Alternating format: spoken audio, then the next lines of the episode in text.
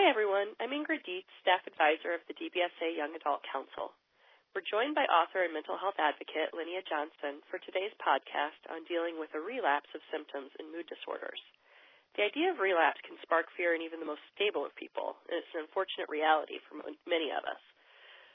Linnea, thanks for being here to share your experiences today. Thanks. I think relapse is a really important thing to talk about. I agree. Um, so as I mentioned, experiencing a relapse happens to very many of us. Um, have you ever had a relapse? Yeah, I've actually had several, um, and I actually had one just this summer. So um, it was really brought on by like extreme stress that came from this job interview that I really wanted. Um, but I was really unsure about the job, and I was also working full time and going to school full time which led to more stress, which led to less sleep, which led to a relapse. Gotcha, gotcha. What were the symptoms that you experienced? So this one was kind of unique for me. I actually was rapid cycling within one day. So I would wake up at like three or four in the morning, extremely manic. And then around noon, I'd get really anxious. And then by about five o'clock, I'd be super, super depressed and it was very scary, but it was pretty much like clockwork. Like it lasted about a week and a half, um, pretty much that exact sequence. Um, and though it was frustrating and scary, it was kind of nice that I knew kind of the pattern. Um, I had rapid cycled in the past where I had no idea what emotion was coming next or how I'd feel next or how long. And so this was kind of nice that it it was so even. A little more predictable. Yeah. How did you deal with that? So I dealt with it by working on my sleep. Um, because a large part of the reason I relapsed was because I just wasn't sleeping at all. And sleep for me is one of the most important parts of my care regimen. Um, I don't take sleeping pills regularly, but when I am manic, I'll take them for about a week until I make sure that I'm getting about eight hours a night. And that was really essential to help me get out of it. I also did like um some like calming yoga in the mornings and meditated a lot. And the yoga and meditation helped me kind of get my energy into kind of a focused attention, you know, so that helped a lot too. Great. So you were able to kind of handle it on your own without being hospitalized or having to make any changes to your treatments? Yeah, it was actually I handled it all on my own. I I didn't even go to my psychiatrist. I let him know what was going on. We emailed a couple times, but um, for the most part, I handled it totally on my own, which felt really good. That's great. I think I know for myself sometimes it's part of the scary part is the idea that you might have to be hospitalized again, and it's it's good mm-hmm. to hear that you were able to handle that without having to go to that extreme. Right. Yeah, that's the really scary part. I I did have a relapse about 4 years ago where I was hospitalized again and that was much more painful than this most recent relapse because uh-huh. um, obviously hospitalization is is not a fun thing. So it was really hard knowing that I could get sick enough to be hospitalized again. Sure, sure. So how did I mean obviously having a relapse is no fun, but how did it make you feel kind of about yourself? So in the past um, like when I was hospitalized, it really made me feel like a failure and I would always feel like I should have been able to figure this out by now and I've lived with this illness for like over 10 years and I thought I should have figured it out. Um, but this time was different. I don't know if it was because I wasn't hospitalized, but I found that I didn't really beat up on myself as much. Mm-hmm. I mean, I was disappointed that something like a job interview would upset my system this much. Um, and I did feel like, you know, it was a little bit my fault for having so much stress. So I beat up on myself a little bit in that way, but not the same way that I had when I was hospitalized. Mm-hmm. Um, and I, I mean, I did go through the normal parts of feeling sorry for myself and feeling a little bit like I could have prevented this and I should know better, but um I didn't blame it on myself as much as I normally do. I blamed it more on my brain chemistry this time, which felt a lot better. yeah, yep, I bet. So do you feel like um you have kind of developed a different kind of acceptance of dealing with relapse? Um, I think it's a process. Um, I go through this process of like grief and acceptance and I kind of go back and forth during a relapse and after I go through this period of really intense grief that, oh my God, I still have this illness. It's still here. I thought that part of me when I'm really doing well, especially if it's been like a year or more, like there's this thing in the back of my head that's like, well, maybe it's gone. And then if I have a relapse, it's like all this grief comes back that I still have this chronic illness.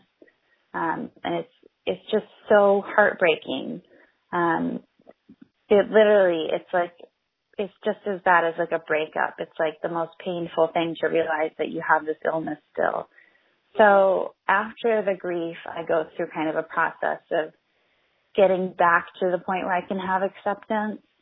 Um, and I think that acceptance for me, it's really that saying, you know, two steps forward, one step back.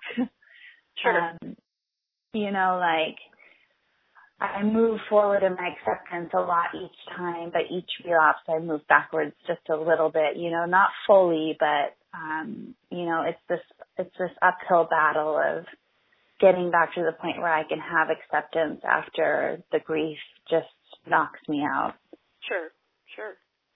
How do you deal with that grief? So I do I allow myself like a day or two, maybe sometimes longer, to just kind of feel sorry for myself. I know you're not supposed to do that, but um, you know, sometimes you just need a pity party and you need to just like be able to feel sad and feel the grief. Um, so I allow myself time to just feel bad, um, and kind of be present with that. And then, and you know, you just need that time to, where it's okay to say, you know, it's not fair and I don't deserve this, not that anyone deserves it, but, you know, so I let myself have that time to really feel bad about it and, and then I try my best to move forward after that and after I've allowed myself to really feel it and cry and be mad or let down, then I do my best to get back to life. Um, and to do that, I like, I see my counselor a lot in these moments and kind of talk through my grief. Um, and then I talk through, you know, my fears about relapse and whether they're logical because I get so many, um, relapse makes me have so many illogical fears of like like all these things I think that would bring back episodes that aren't actually going to happen. So I talked through that with my counselor and discussed ways to accept it and to move forward from there. Great. So where do you think you are with acceptance right now? So at this point, I think I'm actually doing really well with my acceptance. Um, I recently just applied and interviewed for another job, and this was an even harder interview process. Um, and simultaneously, I was finishing grad school and working, um, and I didn't have a relapse at all. And so I feel like that was a really good confidence booster, and sure. it really made me feel proud of myself and reminds me that you know, I can get through really stressful times and deal with it. Um, so that helped with my acceptance a lot too, knowing that I can handle really hard times without getting sick. And um, this time I felt a little bit of the mania coming back, but I started taking sleeping pills right away. And I actually like quelled it so it didn't happen at all. Um, so there was a lot of acceptance in the fact that like, oh my gosh, I can like deal with this on my own and I can stop it from happening and look at how far I've come. I think that's I think that's great. It's it, it's such a freeing feeling to. I mean, even when even when you do have to have outside help, just the knowledge that you get through it, time after right. time, really starts to build up that the acceptance, but also, like you said, the confidence that you will get through this this next time, and will even oh, yeah. know some new techniques and new strategies when you do. Mhm. For sure. So, you know, obviously with chronic illnesses, uh, there's always the chance that there will be another relapse in the future. How do you how do you handle that knowledge? Um, you know, I handle it and I I kind of move forward just knowing that kind of like what we just talked about, like I've been through it before and I've dealt with it and I can handle it and I've done it in the past. Um and that to remember that even like my deepest, darkest episodes, I still came out on top and made it through. And to think about how, like, it, with each relapse I've had in past years, it gets easier and I get better at it. And to know that this next relapse is going to be even easier than the last one, you know, because um, I know my symptoms by heart and I know how to stop it before it gets too bad. I know how to seek help when I need it. Um, and to remind myself, I used to be so afra- afraid of relapses because I always thought it would be just like the first time I was hospitalized, which was the most traumatic. And I just have to realize that it's never going to be like that again because I'm so much more prepared now and it's never going to be as hard as the worst time anymore, you know. So to realize that each time it gets easier and I learn more. That's awesome. I think that's a that's a great point. And hard to remember sometimes, especially early on when you maybe experience yeah. relapse for one of the first times, but um so important to have that perspective as you move along. yeah. along. Well, Linnea, thanks for sharing with us today about this this difficult topic. I know so many people struggle with it, and I'm I'm really thankful that you were able to share some of your experiences and even some potential tips for people as they might be going through this. Well, thank you. It's been a great talk. And thank you, listeners. We hope you'll join us again soon for another DBSA Young Adult Council podcast. Be well.